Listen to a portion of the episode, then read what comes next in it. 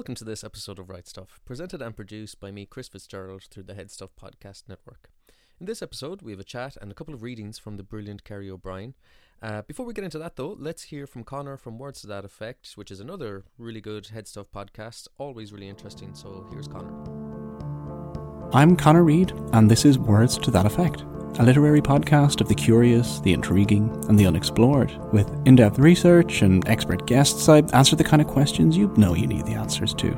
Like, what exactly is transhumanism, and why do some people think it'll make them immortal? Why are there so many crime novels with the word girl in the title? Who was H.P. Lovecraft, and why is the internet a little bit obsessed with him? Listen to Words to That Effect wherever you get your podcasts or at WTTEpodcast.com. Season 3 is launching very soon. All right, I was really delighted to be able to talk to the poet Kerrie O'Brien in Tralee recently an event in the Rose Hotel held by Listowel Writers Week. Kerrie's collection of poems Illuminate is really quietly profound and always beautiful in the way that it exposes themes of family and people, place, and art. It was a real pleasure to chat with her and to hear her read some poems from Illuminate, so I hope you enjoy this too. I started by asking Kerrie about the spiritual elements of her poetry. The poems which I do touch on things about maybe the afterlife or death, or there being hope after death or grief, or things a bit more spiritual like that, um, really seem to resonate with a lot of people. Um, and I suppose these days, not a lot of young female Irish poets would be talking about things like faith or death. it's mm. not really the most kind of topical conversation. I think I'm a bit kind of obscure in that way. But at the same time, I suppose I'm writing um, about things that are, you know, true to me and things that I would kind of read about as well. So, yeah, and I suppose my intention, like the, the word illuminate did come along, and I knew I kind of wanted every poem in the collection to evoke that in some way. So, um, like I said about enlightenment, that, you know, that, that my poems would kind of enlighten or, you know, illuminate people in some way by the end of it, that they get, get something positive from it. I suppose that's the, the hope. And you are getting these very strong reactions from audiences and from readers. Um, how does that feel then when you do get those reactions? Like you, I presume you were going through this kind of experience when writing them. Were you thinking about an audience and how they might react in these kind of visceral ways? No, not at all. Because before, like, um, even though it's you know poetry still quite like a small press thing, but before Illuminate, everything else had been in kind of small journals or small readings around the country. There hadn't been that much of a massively wide audience, or especially like a different demo. You know, you usually be reading an open mic nights where everyone else is kind of a young poet as well. Um, so yeah, the most surprising thing for me, and even it happened again tonight, that people really resonate with some of the work. So there's a poem called Sundays about my granddad, which we might read now. Um, and basically, a lot of people come up to me saying that it brought a tear to their eye. It really reminded them of their relationship with their father or granddad. So I find for some reason the same with my poem Wish, uh, which the collection finishes with, very short poem kind of about dying, that a lot of older people um, got in touch. Like one woman wanted to use it at her funeral. A lot of people said it gives them kind of hope um, about the afterlife. So it's kind of yeah, I seem to have tapped into this kind of uh, older demographic, and I, I really didn't expect any of that. Yeah, especially something about like a poem about my grandfather that's so kind of personal um, to me and my family, or me and his relationship that can really um, affect so many people on different levels. It's really kind of um, humbling. Mm. It would be amazing if you did read that, Kerrie. Yes, Sundays. Of course, yep. uh, yeah, you might find it there. Sundays. Despite all the years that lie between us, we eat together each week. Eighty years of you still strong, clattering in the kitchen, your ancient hands making everything look miniature. Something powerful about your presence, an elegance the whole family has some trace of it, striking. You show your kindness by feeding me, things you grow yourself, all the life you've had, most of it I know nothing of. But I love you for it, your pride and mystery. We sit, you quietly make tea, pouring your heart out. Beautiful. Thanks, Kerrie. Yeah, I mean, that last line, there's no wonder it's gotten those reactions. Um, so, that poem and a lot of your poetry focuses on people, either people from your family over generations, are artists that have influenced you, writers like Beckett or Hemingway, uh, poets like Matisse, uh, or sorry, painters like Matisse. Um, so people influencing you and also places influencing you like Paris. You've written about Dublin as well.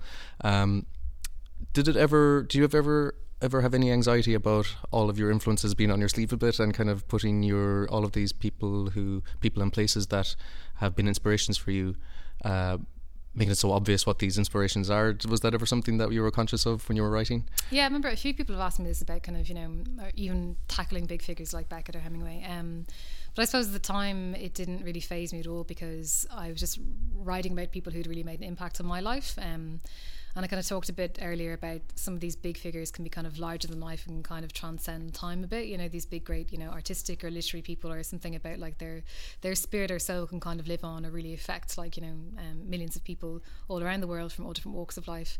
Um, but yeah, it's interesting. Like it was never really my plan when I wrote the collection for all that to kind of come together. It just seemed to happen that way. And now for the next book, I'm not really sure what direction I'm going to take because I've kind of covered all the things that were so personal to me, or you know, certain relationships, or again, like you say, big figures that influenced me.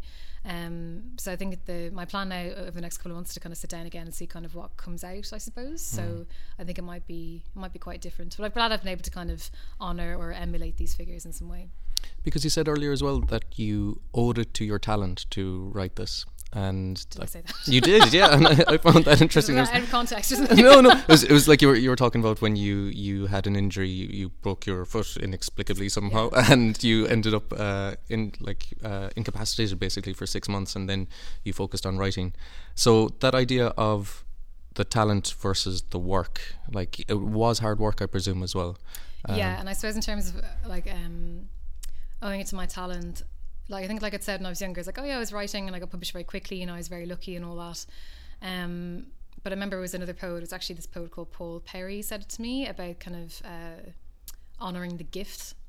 And I remember, you know, at the time we're kind of like, oh yeah, whatever, but that really kind of stuck with me because I think if you're younger, like I said, like it, it, took me so long to kind of. I always thought I'd write the book and it would somehow just form itself and it would all be fine. And you know, the older version of me would do that, and then that just you know gradually was not happening um probably with the phd or something similar that you kind of think yeah you know at some point uh, the older version of me will sort that out and then it's just like oh god this is actually down to me right now yeah. making a bit of an effort you know what i mean um so yeah i kind of thought okay do you know what now um well it was it was like being able to walk kind of was the kind of impetus but i kind of felt okay i've done so much i've written so much i really had to kind of get myself together and actually produce a book and take it seriously at this point.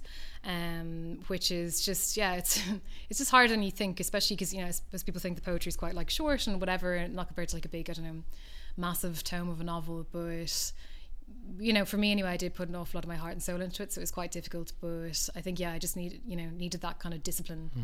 to kind of go to that next level really and take it seriously. So are we talking about drafts and drafts and like a lot of editing and reviewing, or where was the discipline and the hard work focused? I think with because I you know like all kind of young poets, you can publish. There's an awful lot of literary journals out there, mm. and there's you know newspapers and stuff, or there's competitions, or you can read at things. It's easy to kind of like have. I think by the time like before leaving it, I had a huge body of work out there, but I in like for me anyway, none of it was good enough. None of them was like f- like forming a kind of coherent whole.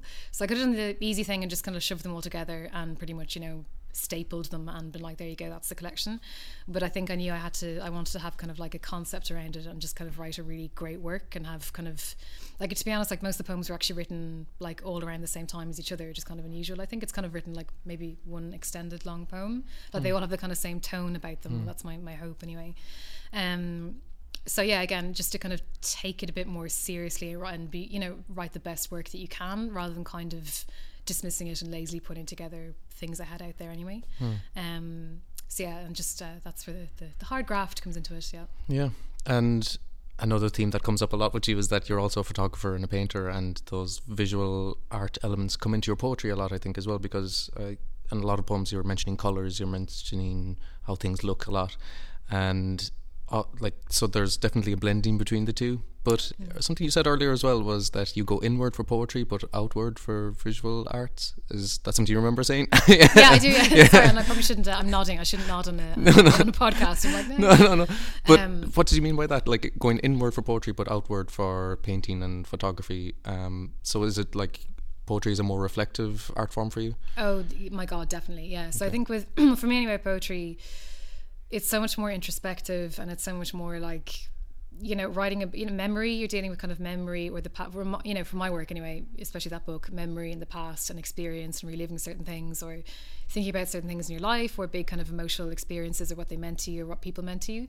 So it's you know it's it's difficult kind of subject matter you know um and then in terms of visual for my visual art anyway or my photography in terms of looking out i think it's it's much more it's expressive like especially with like it's funny like people always mention the color in my poems and it's so funny i'm just completely unaware of that I've Okay, never really? yeah, Yeah. like even those i didn't even but there must obviously there must be color throughout them but people always mention that and i never it's something i'm not conscious of which is Mm. Kind of kind of hilarious a lot of blue.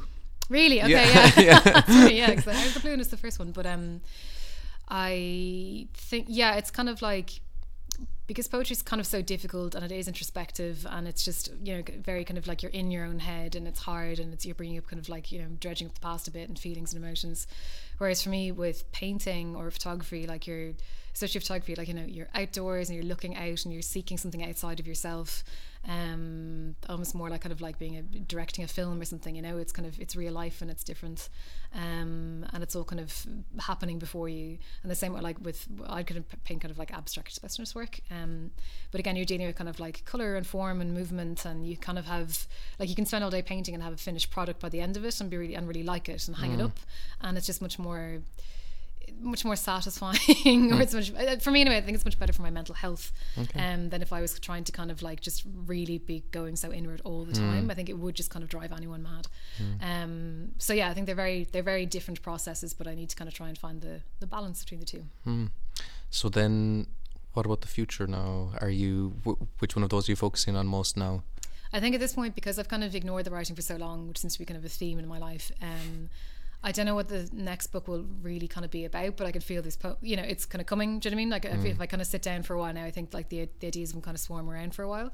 Whereas just after Illuminator, when I was kind of touring a lot, there's no space to think of new work. There's no space, you know, you're reading the old work all the time, or you've just you've just kind of like given birth to that project in a sense. So I think I do this year. I, I need to really kind of focus on a second collection because it just takes an awful long time to write. you know, Yeah. like even if I started like really focusing and really writing now, it probably wouldn't be published for another year or two anyway. So it's I have to kind of think about that. But what I really would like to do is, um, like I've sold a lot of my paintings in the past, um, but I would really, especially with like the photography and the 35 millimeter stuff. I've been to a few exhibitions, but I'd like to do a book of photography. I think that would just be quite cool. Um, It's not something I do myself. It's like literally just too expensive.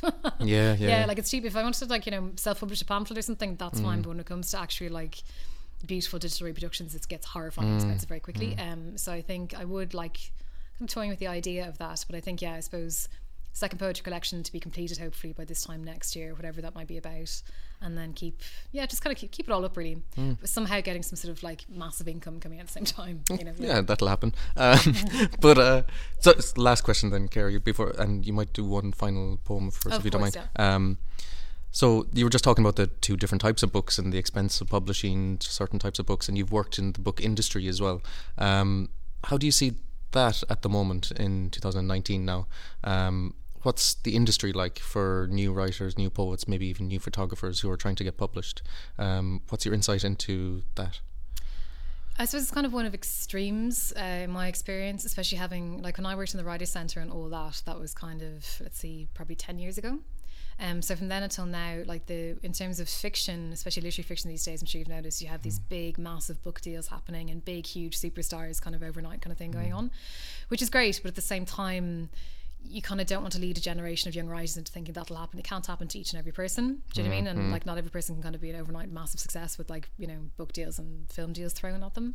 So I think like when I started getting into writing and working in the Writers Centre and doing courses, I discovered this kind of amazing like underground scene of poets. And like we were talking with Victoria earlier about like how those scenes exist in every county and they're you know huge down in Kerry and Cork and Limerick and Galway. Um, and as far as I can see, those those have sustained like different people now, but like they're you know they're still going and there's still a huge like community like literary community out there which are just like amazing. Um, but I think nothing, in my opinion, like performance poetry has become much more popular, kind of almost turning into rap a bit. But when it comes to kind of the standard literary page poets, I think it's kind of the same thing that people are producing fantastic work um, and people are bringing out a lot of books. And it's, you know, especially like bookshops like Books Upstairs in Dublin are amazing. They're like publishing new collections every month and it's incredible. And everyone is like supporting each other a lot. And there's kind of thriving small presses um, like Doire Press have done so well in the last few years. Salmon are still thriving. You know, there's so many of them now. But um, in terms of you know like financial kind of stability or anything like that i don't think nothing much is really changing there like in Mm. america things have kind of gotten a bit kind of that kind of celebrity thing is happening again like with Ocean Vuong and Mm, people like this and you know and then you have kate tempest and people like that in the uk like there's this kind of again leading towards kind of bigger book deals and you know that kind of thing but um I yeah, for any any emerging writers or people doing creative writing programs, I would be much more realistic about it. That you know you could be an overnight success and amazing millions could come, you know, or you know just don't quit the day job. Yeah, yeah. basically. But I think at the moment, you know, Irish writing is really exciting, and there's some tremendous talent at the moment. We're making a big, huge impact worldwide, but um, not everyone can be the best. Yeah. You know what I mean? Right, yeah, it's a tough world. Yeah. Um, so finally, Kerrie, thanks a million for talking to me. Um, the f- last poem, and you mentioned it earlier, is "Wish." Would you mind reading that? Oh, yeah, of course, That would yep, be the last beautiful. poem. Thanks a million. No, thank you so much, Chris. Thank you. Wish. I want to have the blessing of a deathbed in a house that is a shrine to all the favourite parts of my life. I want to thank the well loved bark of my body for all it has done. I want my spirit to go out like a laughing child, running through the fields and all along the white sands of the sea, ready for anything. This podcast is part of the Headstuff Podcast Network.